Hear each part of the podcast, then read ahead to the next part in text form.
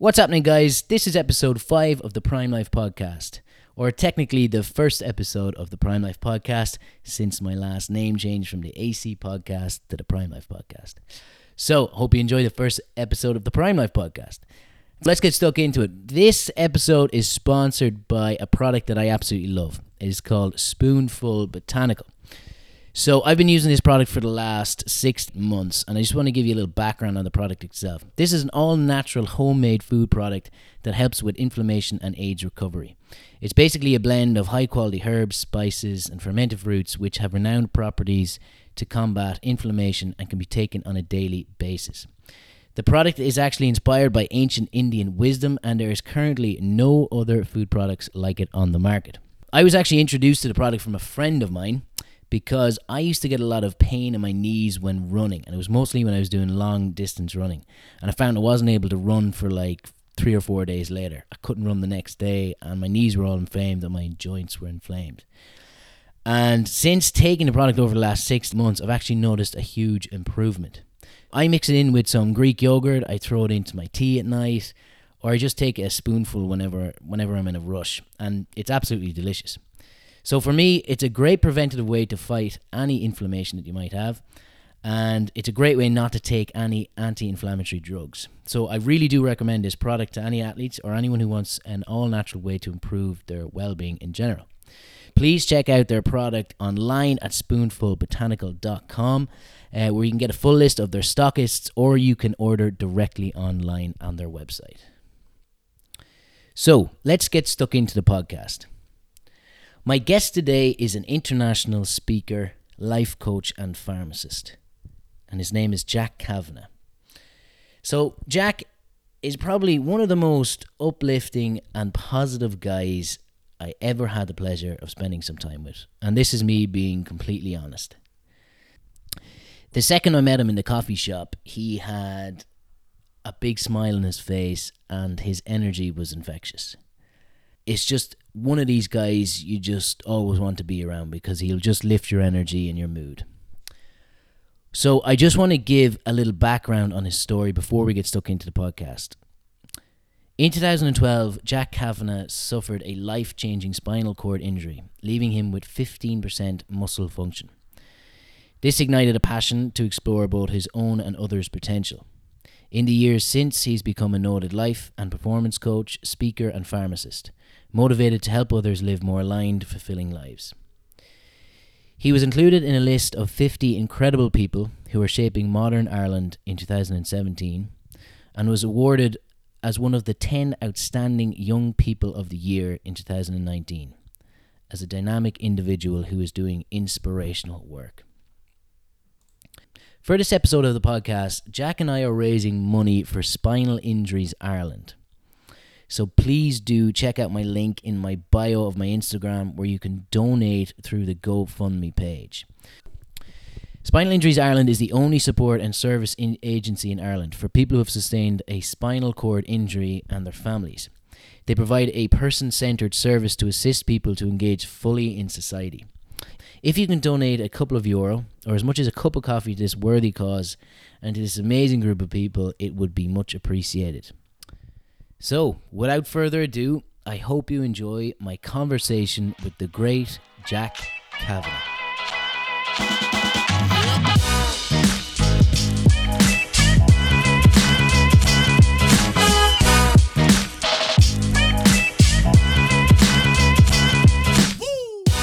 All right, Jack Kavanagh, welcome to the podcast. Thank you very much, sir. How are we? Uh, we're good, we're good. It's an absolute pleasure to have you on. Thank you. So, Jack, I first came across you a couple of years back when I was scrolling on YouTube and I came across your TEDx talk. And I was completely taken back by obviously the event that happened, but more so your mindset around how you how you're approaching life now. And I love the quote that you had at the very end. But just to give the listeners a bit of context, what happened in 2012 and how has your life kind of unfolded from that moment? Yeah, so I I really think that I was at a stage in my life um coming towards the end of my teenage years where like everybody I'd pushed out against the limits of my own comfort zones and my parents and my teachers and everybody else's. And I'd gone through a phase of like really questioning and trying to figure out who I was and how I fit in in the world. And I was starting to come up with some reasonably good answers. And um, around that time, one of the biggest things that I was interested in was windsurfing. And uh, for the summer, I would go down and work as an instructor in the west of Ireland in a place called Coláiste Uisce. It's an Irish college down in Belmullet. And I remember on one of the first days down there that summer, cycling off to the beach. And it was one of those ideal scenes where, as you look back down the beach, the only footprints in the sand are your own, and the sun was gently setting over the breaking waves. And I just caught myself in that moment, kind of just smiling. Um, and I realized that I was really content with where I was with where I was going and the people that were around me. And I was kind of comfortable with myself in a way that I hadn't really been.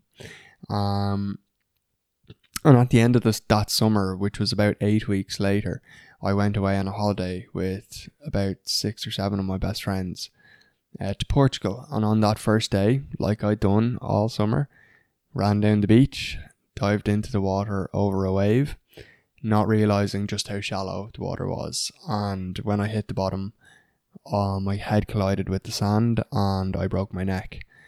And so that was very much a pivotal moment in my life. Um, I went from this free, independent young guy to um, really having the rug pulled out from me in a major way.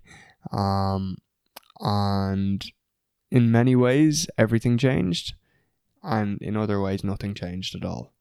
Um, but to give your listeners some context, um, now I am a wheelchair user. Um, that is a small part of my identity. um, but I do use a wheelchair. I have about 15% muscle function. So um, my shoulders, biceps, and wrists work. Uh, I don't have any hand function, and I'm paralyzed from the armpits down. Um, so I get around. I use a manual wheelchair. I have, um, as uh, I just left it out in Alex's hall here, uh, an electric bike that I clip to my chair that helps me get around outside. I drive. I live a very expansive life. Um, in in all areas of my life. Um, but it's been quite a journey from that moment on the beach that day, um, to where we are today. And it was just just like any other day. And it was back back in 2012, wasn't it? 2012. So I just turned Right. 20 actually uh, about two weeks before that. And do you just mind me? Was it a sand dune? It wasn't a rock, was it? It was no, just- so it was a sandbank. Um, okay. the the wave broke over the sandbank, and when I dove over the wave, there was basically just like a foot of water. Um, so in that moment, like I, my head collides with the sand, my whole body just goes limp. You feel like the subtle click in in the neck, and I wasn't in pain. There was no pain, no pain at no all. pain, uh, just heat in my neck, and um, but I was face down in the water and I couldn't move. So And luckily enough, I read on your website or was it one of your blogs, you have you're like you're um trained lifeguard, lifeguard, yeah. yeah. and and so I had so much experience in the water from growing up, um, sailing and kayaking and windsurfing and all all the the rest of it that I was actually remarkably calm. And uh, I just kind of had this moment nearly time kind of slows down a little bit. And I was super aware of what was happening um thought about my my family um Yeah, I was just gonna ask you, was it this did life flash before your eyes in a moment? Or- yeah and it's funny I, I often use that phrase and you only see it in a movie or whatever or hear about it in other people's stories but yeah you kind of have that moment of realization of what are some of the more important things. And I thought to the guys on the beach and God will they get to me before I black out? Um and if they don't like what does that mean for them? How will they carry that going forward? And uh, luckily um luckily not too long later Stephen put his hand in under my shoulder and pulled me up and he said what are you playing at and I said uh Steve look I, I hit my head uh, think of damaging my neck and I can't move. And he, he dropped me back in the water, thinking I was Oh, joking. but uh, soon realised that I wasn't. No, you won't let that one down with him, I'm sure. And how did the re- what how what was the rest of the day look like then? So, So yeah, the guys took me from the water, um, laid me down on the sand, and like kind of in, in some ways chaos um ensued from there. Some of the guys ran to get the help of lifeguards to get my my details, my passport, things like that from the apartment. Um, but at the same time, some of the others just lay on the sand beside me.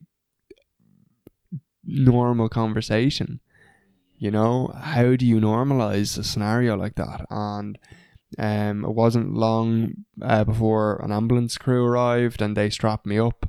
They brought me to an ambulance and kind of at that point the fear really set in because the doors closed. They wouldn't let my mates come with me and um that was kind of the first time that I really felt kind of broken and alone and um they brought me to a helipad.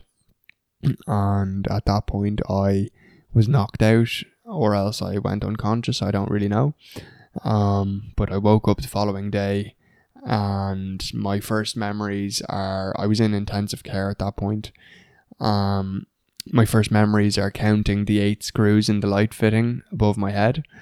Um kind of delirious uh then I became aware of a metal cage around my head um tubes going in my nose and down my throat to keep my vitals going, keep me fed and and breathing because I couldn't breathe by myself. And um, at that point, I I remember not too long afterwards, Gareth, um, one of the guys walking around the bottom of my bed, and I was greeted by this smiling but tear-filled face, and I couldn't speak, but I mouthed the words, "It's going to be okay," and that was really my first decision. Um, it was an innate response, and and it's kind of echoed now to the way you're living your life at the moment, I believe.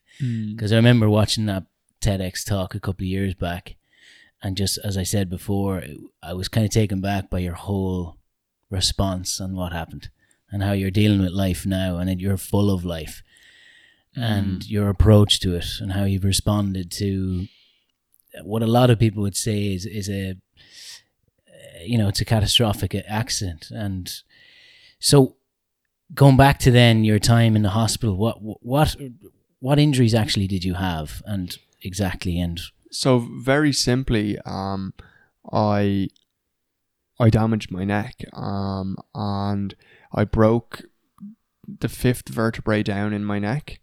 And essentially, what happened was when I hit the sand, the one above it and be- below it pushed it in, and uh, it cracked in half, and it pushed in on my spinal cord. And unlike other parts of your body, your spinal cord has a very weak capacity to regenerate itself. And so basically, I just have scar tissue going across my spinal cord um, at the C5 level, uh, which is stopping the messages coming down. Now, the knock on effects of that are pretty severe. Um, a bit of scar tissue in other parts of your body um, doesn't mean a whole lot, but this is stopping some of the vital messages getting down. And it's pretty remarkable how resilient your body, how resilient your body can be, um, in a scenario like that. Like, and there's still the amazing things it can do and how it functions. So, uh, in in the rehab, what that really looked like was my first job was to learn to breathe unaided, um, to come off the ventilator, and then it was to begin the journey of learning to reuse this body that worked in a slightly different way. And as physically demanding as that was, like it was much more of a mental challenge because once again I had to go back and answer a lot of the questions that I'd come up with good answers for as a teenager. Um, all over again. And in doing that I, I questioned had I fundamentally changed as a person. And I realized that I was still the exact same person, but that I just uncovered different parts of myself. And and I think that stands true for for anybody. Um, when either you face a big challenge or you take on a big challenge, you realize that you're capable of more than you ever imagined possible and that you've got reserves and capacity um, to rise that you you never previously envisaged. Um, so yeah, That's that's um a big thing. You go off fearless like a child. I love it. yeah. So so I I shared this story about um as a as a child that we were told in primary school the following week we could bring our bikes in. And at that stage, I was riding the bike with my stabilizers. And over that weekend, I spent every waking hour or minute um, practicing on my bike. And we got down to one stabilizer. And by Monday morning, I was going in with no stabilizers on the bike. And I conclude the TED talk, I think, by by saying uh, what people didn't recognize when I had this injury was that there's still that little kid inside me um, that wanted to cycle without my stabilizers, and that was kind of a bigger metaphor for for my life. Um, um, And you can see it now. I mean, you're you're full of life. When I met you today, big smile on your face. You couldn't stop smiling. You know, you could meet somebody on the street, your mates, and they could be in a bad mood. But I just love that energy off you. It's it's fantastic. And I saw it in your speeches and and your talks and your other videos that you're doing. So what what what I'm trying to what what makes you how do you keep that positive mindset? Mm. or what were what were your techniques i suppose when you were going through okay well, let me rewind maybe back to the time. Did there's the five stages of grief. I don't know if you maybe did you go through those stages? Yes, I'm so happy you brought that up um, because I was going to call you out on the positive mindset. Um, I, I very much, I would phrase my mindset as being an optimistic realist. okay. So what I mean by that is, look, I recognize that we all face challenge, strife, adversity, tough times, times where things do not go as we would like. But I'm also an optimist in the way that I look at that because I also see the possibility and the opportunity and the magic that lies in people and the world. And so with that, as I went through the the years, uh, the early years after my injury, I had seven years this year actually, um, since it happened, and those early years were very much I was grieving, as you do after any kind of trauma or any kind of sense of a loss, um, and you have to grieve for the life that was, so that you can live the life that is. Um, and if you don't grieve for it properly, you get caught in the loop of of being stuck in the past, of trying to um in some way bring that into the present, and and failing to acknowledge that that reality is a little bit different than that now. Um, but I had to I had to go through that trauma uh, and grieving process and there's five stages as you said and you can feel them over the course of a couple of months or a year or years and then at different times you feel all of them within the space of a couple of hours. And um gradually though um the last stage is as you go through the bargaining and um and so on you gradually come to some sort of acceptance. Um but that really only happens after you go to the depths and the darker places. And I very much did that. I really um, remember the summer that, so it would have been coming up on a year after the injury. And I spent seven months in hospital and I came home. I moved back out into the countryside. A lot of my friends at that stage were going away on J1s. And I was in that loop of comparing my life as it should have been based on my expectations um, to where to where it actually was. And I was caught in the comparison loop of looking at the things that my friends were doing and should have been doing. Um they shouldn't have put their lives on hold in any way uh, for me compared to where I was, and that was so jarring. Um, I felt like my freedom had been ripped away from me in such a big, big way. I was still really coming to terms with things and figuring out everything. Um, uh, but I really had to sit with that reality uh, of how things actually were. And when I did that, um, I went pretty deep into a dark place, and there was days and weeks at a time where I couldn't speak to people. Um, but more so, I wouldn't make eye contact because I just really didn't want people to see the that deep existential angst that I was experiencing. And it was that raw, heartfelt pain, um, the the groveling feeling, that numbness that you just can't really put words on. And um, gradually, I started to come through it. And uh, the reason that I believe I came through it so well, and and look, it's a cycle, and you peel back the layers, and and over time, you think you've dealt with things, and just as you're getting to a great place, the rug is pulled out again, and you peel back another layer of it. And it's that ongoing willingness that is so important to explore yourself and the depths of yourself because the deeper you go um in one direction it gives you capacity to go higher back up in the other direction.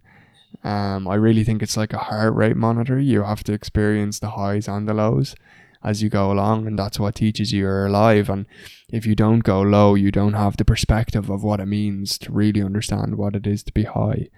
Um so over time um I, I started to come out of it and really I believe that what pulled me out of it was this bigger vision that I had and you mentioned it earlier and um, when I was in rehab I decided that I needed a bigger vision. I needed to be inspired by a bigger vision. And if you just think for a second about what the word inspire means, it means to breathe in. Um, and so this vision would become the breath of life for me in some ways. That would it would be my air or my sustenance or oxygen when things got tough. Um, and the inspiration came from the inside out, I suppose. And at that time, as I was learning to breathe in rehab, um, that vision became to get back to college the following year, which was a mountain to climb, you know, at that time. Um, but 13 months later, I found myself living away from home and back in college. Wow, that's unbelievable, man. Mm. And look, to the outside world, that looked like a massive success story. Well, it is, absolutely is, yeah. But, but I mean, to have that vision, yeah. you need extremely, I think, an extremely strong mindset to, and I, I suppose it goes back to the going back to the importance of having that that vision and having that those future goals. Because if we don't have something to reach towards, then we're not really moving in the right direction at all. Mm. But I do, I do think it's important to say, like at that time, it was I was barely surviving. Like uh, I got back to college, and at that stage, I hadn't figured anything out, and it was taking me three hours and the assistance of two people to get up in the morning. Um, three hours to get up. Wow. Three hours to go through the bits and pieces that I needed to do, uh, the added bits and pieces, and like I'd be so exhausted by lunchtime that I would just fall asleep on a table somewhere because I was too tired to physically go through the act of getting into bed. Um, like that's kind of level that we were at at that stage. Um, but I knew one of the biggest reasons I went back to college was by putting myself in that stretching environment. Um, so not in the comfort zone, but in the stretch zone. Um, and being surrounded by by environmental cues like friends and academics, things that would stimulate me and support me. Um, that I had a lot of those sort of points of connection that I was missing um, otherwise, and they would be my buffers as I sort of struggled through. But I was also studying pharmacy, which is pretty intense degree, and I knew um, that as part of this bigger vision, and, and just for sheer day to day practicality that I couldn't like continue to have a re- regime where it took me three hours to get up in the morning. And so all of those things kind of got me to a point where I started to look at habits and routines and different approaches to thinking and things like that. And for example, now I have my routine down to like just over an hour. And look, I still need a bit of assistance in the morning getting up, um, but to get to get up and ready for the day. But um, that's a mammoth difference, and it means that my spinal cord injury now has a very the way I've set myself up has like quite a small impact on my day um, and how I live my life. I loved your whole metaphor or analogy of to move forward, you have to kind of deal with your past and step into the, the that darker unknown place. And the next question I was going to ask you was from moving, let's say, those five stages of grief, from denial to acceptance, between those, what did you gravitate towards? Was there any pillars? Did you move? What what what did you need as a human being in the, in that state? Did you find yourself picking up new behaviors, new habits, and was it connections with people? I suppose on an emotional level more I, so. I think a big thing that you need. Well, look, you you named one of them. There is is a willingness to and a willingness and an environment where you feel safe enough to be vulnerable. Um, and look, every part of me was vulnerable. At that stage, it was kind of undeniable, but, um, but that when you're ready or when you're given the gentle push that you you can express some of what you're going through and some of that emotion is one thing but a big thing that I needed at that stage was was hope like um some sort of role model that that I could hold on to. And I think for all the negative things about the internet and and so on, there's so much good about it. And one of the things for me was that it allowed me to seek out these role models that that gave me hope at that time. And so I was pretty bullish actually about finding people online that were were in similar scenarios to me or had been through like massive adversity in their lives and had come out and they weren't just surviving but like they were really thriving in a, in a way that was meaningful for them um and and I sought those people out and I and I approached them and got to know these people and I learned from them and I read their books and I I watched their movies and they gave me a, a path forward when when times were really challenging. Um, so so that was a huge thing. Was like I needed to have the hope that whilst I had this bigger vision, I needed some form of evidence to keep that candle of hope alive. That look, That was- it, it, it can be done. it can be done. Yeah. So, Jack, how did how did you end up studying life coaching? Yeah, so this is something that evolved over a couple of years. I as I sought out role models and, and people to to instill that bit of hope to me uh, and back into my life, I I started gravitating towards people that were coaches and speakers and as well as as other role models. And from them I I learned a huge amount, but I also said, wow, isn't it incredible that they have the capacity to to help shift someone's perspective to instill something um in that person that they might have needed at that time to to reshape their mindset um to help them to move towards something that's more meaningful to them and it was also all the stuff that I needed at that time um, I started reading their books, like devouring um, their podcasts and videos on YouTube. And it was a world that I was spending more and more time, um, yeah, more and more time throwing myself into. And I wanted to be that person for, for someone else.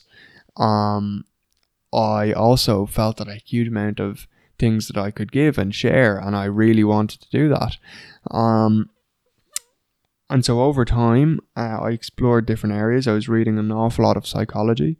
I was reading an awful lot of personal development uh, work, um, and really a lot of work about just human human existence and performance and and things like that. And and the natural fit was for me to to go and train Yeah, uh, absolutely. in it's a coaching. great. You can add so much value to. I mean, what you've gone through is just. It's a. It's funny how things work out, I suppose, isn't it? It's like sometimes the the worst some worst things that can happen can lead to different paths and to help and you can help people go if they're going through the same journey whatever it might be if it's more of um uh, like a, a mental side of it or a psychology side to it or if it's any tough situations or times they're going through i mean you've kind of gone through it all in terms of mentally and physically Mm. and i love your i love your uh your your tagline on instagram um it is what is it again it's something about uh helping people bring out the magic within themselves yeah, I is help people. it i think you got a I copy. help people bring their magic to the world. that's it that's the one yeah, I, I really believe that everybody has their own unique ta- talent, skills, um, ways of showing up in the world, and, and all of these things that make them entirely unique, totally different to anybody else, and, and you can brand all of that together as that individual's magic. Um, in my eyes, anyway, um, when it's when they're expressing themselves and showing up as who they are, for the world, for themselves, you know, in the world for themselves, they're going to be performing at their best. And helping people to tap into that is is key. And there's this idea that every person is both a masterpiece and a work in progress at the exact same time. Um, and I really love that because for me, it's like when you're born, the odds of you being born are one in 400 trillion, which one in 400 trillion, like it's insane. Like there's clearly a reason that each person was here. Um, like there's a reason that that sperm won the race. and, uh, you know what I mean? yeah Um, and, uh, and yeah, everybody has their own un- values, unique strengths, interests. But And I- from, from from the moment you're born, then your the world starts tapping away at that, you know, and chipping Yeah. away, and Yeah. you become socially conditioned, and and so on, and so much of society takes us away from our essence, yeah, and really, I'm about helping people to get back to their sort of truest core, um, and helping them to bring that to the world Mhm. more often, because Why do you we- think? Why would you think people aren't being their authentic selves, as you would call it? I know you spoke about that before, but Yeah, well, a lot of this is about authenticity, and and and that's hard, um, because it requires vulnerability. It requires bravery to begin, and then courage to continue. It requires uh, stepping over the line of fear repeatedly. Um, there's so many elements that that are there. Um, there's there's belief systems and stories that we tell ourselves and get told that we are conditioned by life events like things things that happened to to us when we were younger when we were powerless that then go on and shape us.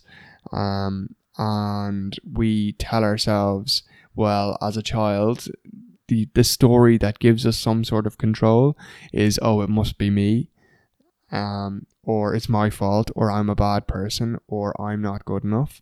Um and these kind of things go on and they have such destructive force in our lives that that it's only um, when we really start to peel back this and explore these things that we see how they how they infiltrate every part of our lives. And um like it shows up as pain and people don't like to experience that discomfort. And so you you find that people try to numb that pain in different ways whether it be repeated dopamine hits that they get off Instagram, um, whether it be going for the one or two drinks on a weekend and finding yourself in an absolute heap, whether it is uh, binge watching porn, whether it's like going from relationship to relationship. these are all ways of like numbing and taking yourself away from yourself. Um, whereas a big part of this, and look, we already touched it. It's like it's coming to terms with it. It's grief. It's coming to terms and sitting with yourself and long enough to feel that discomfort and as you do you can start to start to process some of it and when you do you just realize i don't have to buy into this i can be free and i know you're big into peter crone and he speaks a lot about this kind of stuff Yeah, yeah. I only Uh, recently kind of came across him, and yeah, he's. I love his work. Yeah, so far anyway. Yeah, it's very powerful, mm. and that's kind of he's kind of uh, like tipping into the clinical hypnotherapy that that kind of work, of like diving back into your past and kind of restructuring stories and reframing different scenarios in your brain that label us as as people or your own identity. You form your own identity of what what has happened in the past. yeah Yeah, And and Tony Robbins would say uh, one of the strongest human desires or needs is to remain consistent with your identity. So if your identity is that you're a high achiever, um, and things start to go, subtle things start to go wrong in your life, mm-hmm. um, like it gets it, it'll stress you out. It's gonna it's not long before come. stress and anxiety and and the the whirlwind that that surrounds all of that and the slow spiral downwards and like I I think a lot of the work, for example, that Peter Crone does, and it's, it's fascinating, is he he sort of liberates people from the cages that they've put themselves in from Yeah. the past, absolutely so that they can exist more in the present, and they're not so worried. Like they they they know that they have the capacity to Mhm. deal with what's coming in the future. Yeah, like I started studying a little bit of NLP, and a lot of it is yeah neurolinguistic programming. It's your inner critic, your inner voice. What language are you using on yourself, describing yourself, and it it forms this. It surrounds you in this kind of box that you can't stretch out of because you you've, in a way, defined yourself as a person. And it's the language you use. It's, the, it's also the people we hang out with, the beliefs that we have. It's the stories we create. And I think as you know, as we started, we both studied life coaching, and and you were at the Irish Institute, wasn't it? Mm-hmm. Um, I was with Kingstown College, yeah. But I think it's kind of breaking down those barriers and letting, showing people what they can achieve, what they can bring to the world, what what what can they break out of their own beliefs and barriers, and I think it's a really valuable valuable thing to offer what you're doing, and and you've you have gone through a huge amount of of, of ups and downs, as you say, uh, that you can now offer that to people and whatever struggles they're going through. I think it's it's subtly taking people away from this like fear-based judgment way of looking at the world where where everybody's looking at me. Well really they're not. Like people are so preoccupied with their own lives that they're not. Um and helping you helping anybody to maybe reframe the way they they see the world and interact with it in a more open um abundant way. And that might sound a bit woo woo to some people but really it's it's about uh, an openness. And again this phrase will will seem a bit woo woo but like it's it's coming from a place of love rather than a place of fear. And you can name that in any way that you want but like that's a primal like energy vibration in terms of how you show up. This is how people pick pick you up. You said when when we met that like straight away you picked up on my energy and and my smile. Well like as i go around the place and if i'm coming from that kind of a place that's what's reflected back to me. Um like when i smile at the the person who's handing me a coffee from behind the counter like she's smiling back at me you know? Um if i give her negative energy like it's far easier for her to give me that back as well. Um and so really we create the world that we exist in. Um and it's hard it, like that a lot of responsibility comes with that when you realize that. Um, when you get those new insights and that level of awareness, it comes with sort of a, a level of responsibility because you actually realize, wow, as an adult, I'm in control of this. Um, but also coming from a place of more openness rather than a fear based place, like allows you to exist more in the present. It relieves you from worrying so much about the future because you know, like, when that happens, I will actually be able to manage with that. Um, like as a kid, you developed all these amazing skills. You like as a child, you naturally have a growth mindset. You are open, you're curious, you're resilient, you're persistent.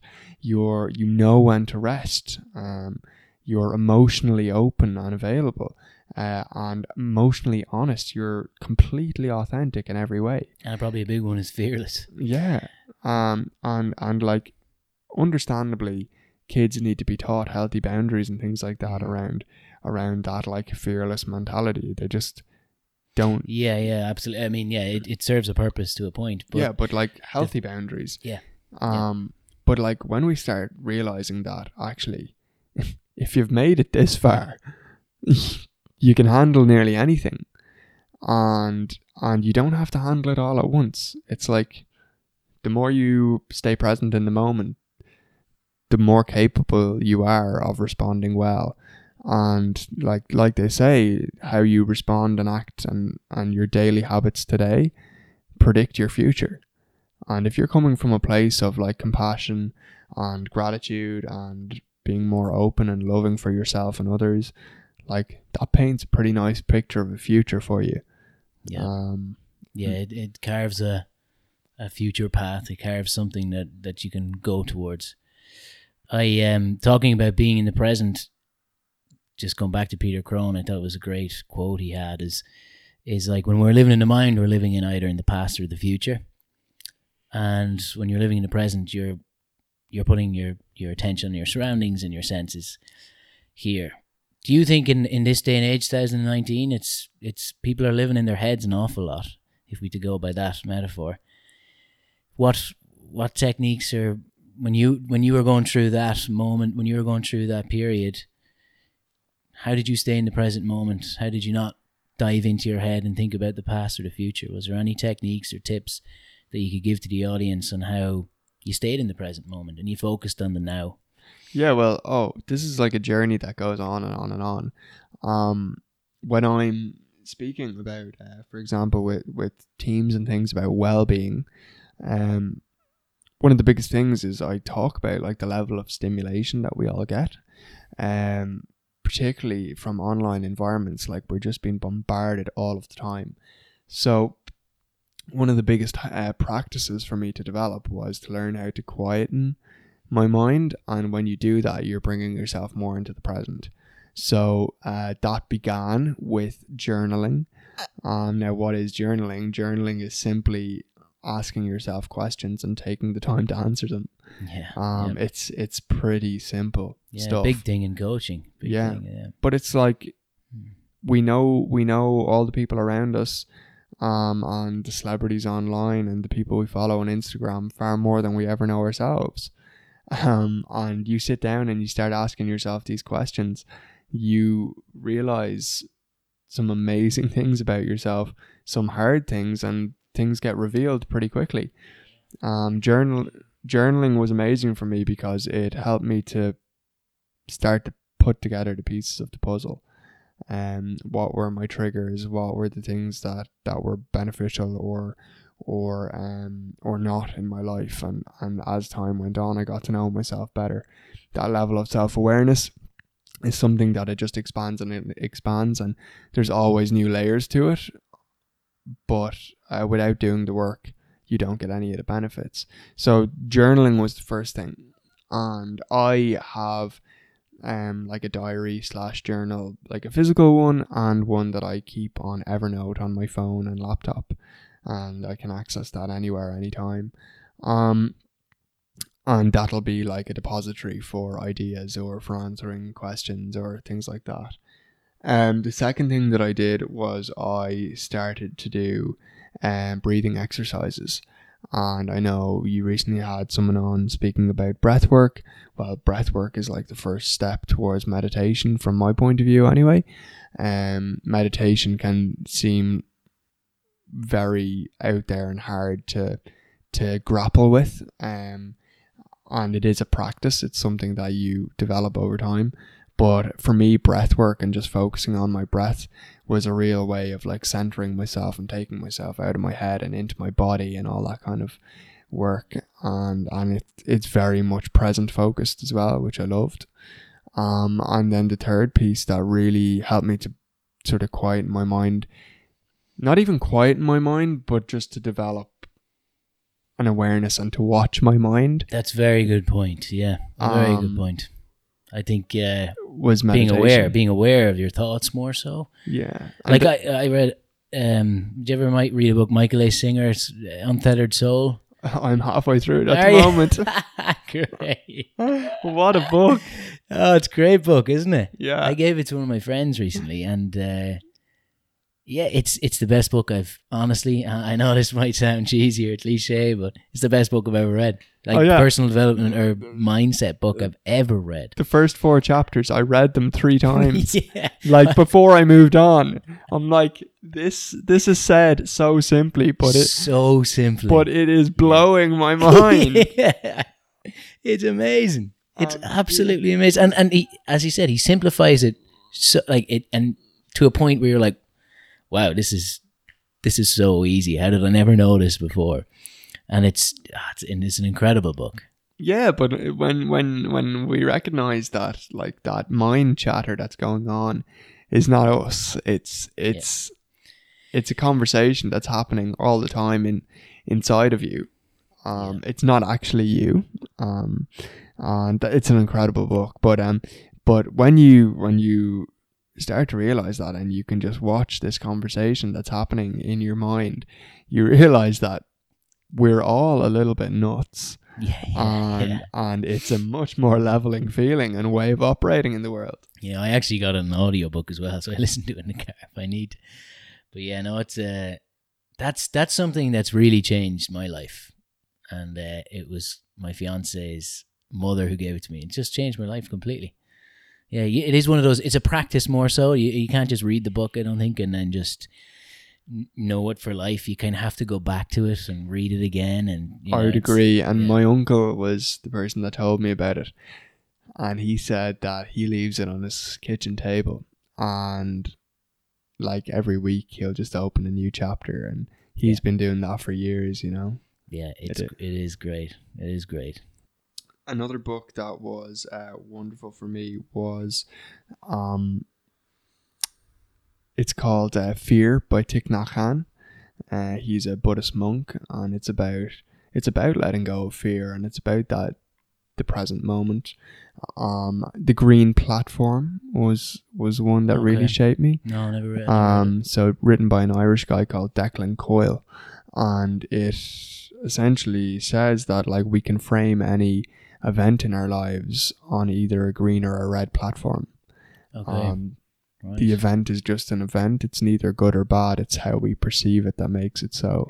Absolutely, perception. Yeah, it's a big thing. Mm. Um, yeah, Yes. I think I heard an amazing thing said by Seth Godin recently. He said, A book is the best value you'll get anywhere in the world because here is a piece of work that somebody has poured six months to a num between six months or a number of years into. You can buy it for what, 10, 15 euro? Yeah, Um, and if you gain like two pearls of wisdom from that person's experience or what they have to say, that can entirely reshape your life. So I wanted to bring up your recent post actually with um your Ekso robot. Mm. That looked that looks great. It looked. Uh, is it something that you have at home or is it? So, for context, the the Ekso Bionics um, robot, it's it's kind of like the future now. um, it's uh, it's an exoskeleton that that uh, was designed originally actually for soldiers to be able to carry more weight um, without putting extra strain on themselves. And then they realized it was therapeutic applications for this, and so they redesigned it so that it can help people, for example, with spinal cord injuries or um, other neurological issues or things like MS or stroke or things like that to um, to train, to walk, to relearn um, the movement patterns and things like that with the with robot assistance. And who is this? Sorry, who is this developed by or made by this? So it's by the company is called Ekso Bionics, and they're uh, based in um, San Francisco in California. Um, Wow, so so it's been on the market for maybe eight, ten years now, uh, in in increasingly advanced forms. But um, and I've used it since oh 2013. I've had access at different points to get to walk but now they've got a program based in DCU um, in in Dublin, and uh, they're they're training people um, and doing research at the same time. So it's brilliant. There's like a full time.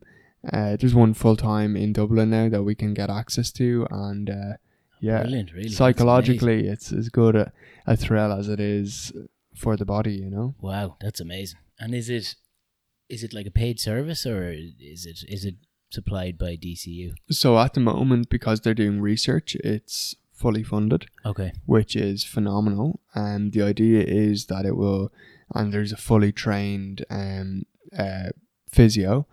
Um, Ronan Langan is his name. Um, he was in the rehab for a long time. He was a senior physio in the rehab, and now he's dedicated himself to this. And and so it will get to the point where he will be training people um, up, and you can come in and maybe use the second robot ideally, and pay per session. But um, for the initial phase, uh, while they're doing research, it's it's free, which is pretty incredible. That's amazing. That's great. It's a great service, isn't it? Incredible, yeah. Um, and look, people are supposed to be up and walking. Uh, it's common sense. It's only going to do good things for people. Will this help your movement in any way, or is it? So I can frame it for you this way. Um, um, at the moment, um, I have what's known as a complete spinal injury. So, uh, that means that there's minimal messages getting through my spinal cord.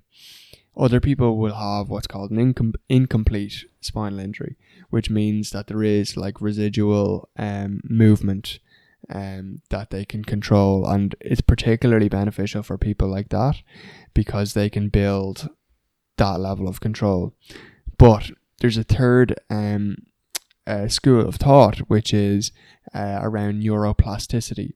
And this is the idea that just like the brain can learn and develop and reshape based on the environmental cues it gets and training that it gets, so can the spinal cord and the body.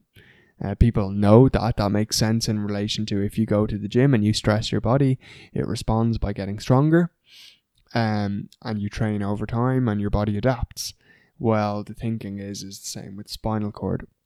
Um, that the more you train over time, new pathways form, and you strengthen those pathways. So, for example, I have, um, my level of sensation changes, um, and things like that after I've been walking, and um, Oh, really? so so yeah, it's really okay. interesting. Yeah. In what? Just different parts of your body, or just yeah and, and you've like got i i particularly have increased um awareness in different parts of my legs and things like that Oh, that's amazing. so that's it's it look for the benefits we're gonna keep doing it Yeah, for sure. Absolutely. That's that's great. So I wanted to just finish up because I know we're tight for time. So thanks very much for coming. I really appreciate it. And I hope the listeners are able to get some value from it. Of course they will. But I wanted to finish up on what advice, if you to give three tips on how to get through a tough time, what tips would you give? so i have three my three biggest lessons that i um that i share um in some of my talks. Um the first one is everybody has their shit. It's just boxed in different ways. So going down the street my challenge or my my shit is very obvious but what i can't see is that like mary from across the road is struggling with anxiety and barely got out the door that day that joe bloggs is um financially struggling that another person's parent was diagnosed with a condition or they've lost someone they love. The list goes on and on and on. Someone's struggling with their sexuality, whatever it is. Everybody has their challenge, their adversity, their shit. It's going to hit at some stage and nobody gets away. And it's all relative as well, based on your life exposure. So that puts everyone on a very level playing field, actually. Um, and it's for me, when I kind of came to terms with that, it gave me a lot of solace when I was going through more challenging times. So that's the first one. The second thing is the the power of choice. Um, that over time the choices we make dictate whether we survive or we thrive in our lives. And I mean the small choices that we make day in, day out. So saying yes or no, saying I can or I can't, I will try or I won't. And um, they're the small decisions we make as to how we start our day, how we interact with people, how we talk to ourselves when we look in the mirror. These are the little things that compound over time to shape your vision of yourself, your world, that create your world, and that really dictate how you're going to show up um, for yourself and everyone around you. Um, and in a relatively short space of time, your life can go from a place where the struggle is very real um, to where you are creating things that you could have only dreamed of um, and and seeing life in a very different manner. And so that would be the second thing is that um, the power of your choices is really yeah not I to be taken that. for granted. Um, the third and probably the most important thing comes back to the whole idea of magic, is that each one of us is entirely unique, um, and this lesson is essentially impress yourself. Um, we're doing a disservice to ourselves if we compare ourselves to anybody else. Um, everyone is on such an individual journey, and that that idea that maybe the only person we should compare ourselves to is who we were yesterday is something that I found really beneficial. Um, it's often said comparison is the thief of joy, and I really do think it's true. And I'll finish maybe with with something that I wrote at a time in my journal when I was having a bit of an existential crisis and I was really grappling with what it means to be to be human and to live well. Um, and so what, what I wrote is there is no right or wrong path, just a series of events that gives us a flavour of what it is that either sets our heart alight or dampens our soul. What I do know to be true is that in a life that is not always a smooth ride, and a world that is more disillusioned, disconnected, and full of people wearing masks than ever before, the bravest thing that any person can possibly do, despite the challenges they may face, is to bring their authentic selves to the world, and that that is when the magic will happen. So, really, I I would wish people the bravery to begin and the courage to continue in removing some of those masks on connecting with people uh, and yourself more and slowly that sense of disillusionment will start to dissipate um, but it takes courage to begin and or bravery to begin and courage to continue Wow, Jack, that was inspiring to say the least, without a doubt. Jack Kavanagh, thank you so much for coming on to the podcast. I really appreciate it. Um, I hope you guys enjoyed listening to it. And Jack, uh, just to finish off, are you taking on anybody as anyone as clients, or at the moment, are you? Where can they find you? Um, on, on online is it are you doing speeches and talks as well so just yeah just so I, i'm doing a lot of speaking at the moment um i am taking on some new clients in the new year um so please do reach out if you're interested um the best way to get me at the moment is uh, on any of the online platforms uh, jack kavanagh irl um, it looks like Jack Kavanagh girl when you write it all down, but I actually didn't notice that. it's uh, Jack Kavanagh uh, Ireland. Uh, so Jack Kavanagh IRL. Yeah. You can shoot me an email at hello at jack-kavanagh.com. On my website's there as well, jack-kavanagh.com. And it's been uh, reconstructed at the moment, actually. So bear with me. Uh, but uh, yeah. and you're nice starting a changes. podcast next year, so best of luck with that. Thank you very much. Yeah, exciting times. Uh, Lots of good stuff happening. Well, look, thanks very much, Jack, and happy Christmas to you. Happy Yeah, Christmas to us Merry all. Christmas to you. podcast. Okay, thanks a million. Best Cheers, of luck. Jack. Thanks.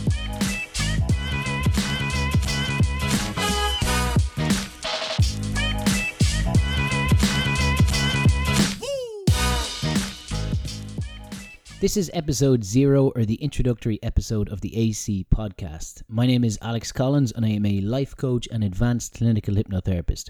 And in today's episode, I just wanted to give you a really quick summary on what you can expect from listening to the show. So, first off, in these podcasts, I will be having in depth conversational interviews with athletes, high performers, psychologists, entrepreneurs, coaches, trainers, or just anybody who has an inspiring story to share.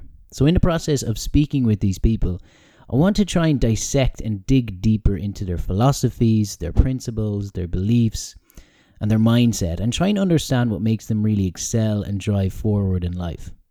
I want to try and learn as much as I possibly can from my guests, and hopefully, there will be some actionable takeaways that you can identify with and use in your own life.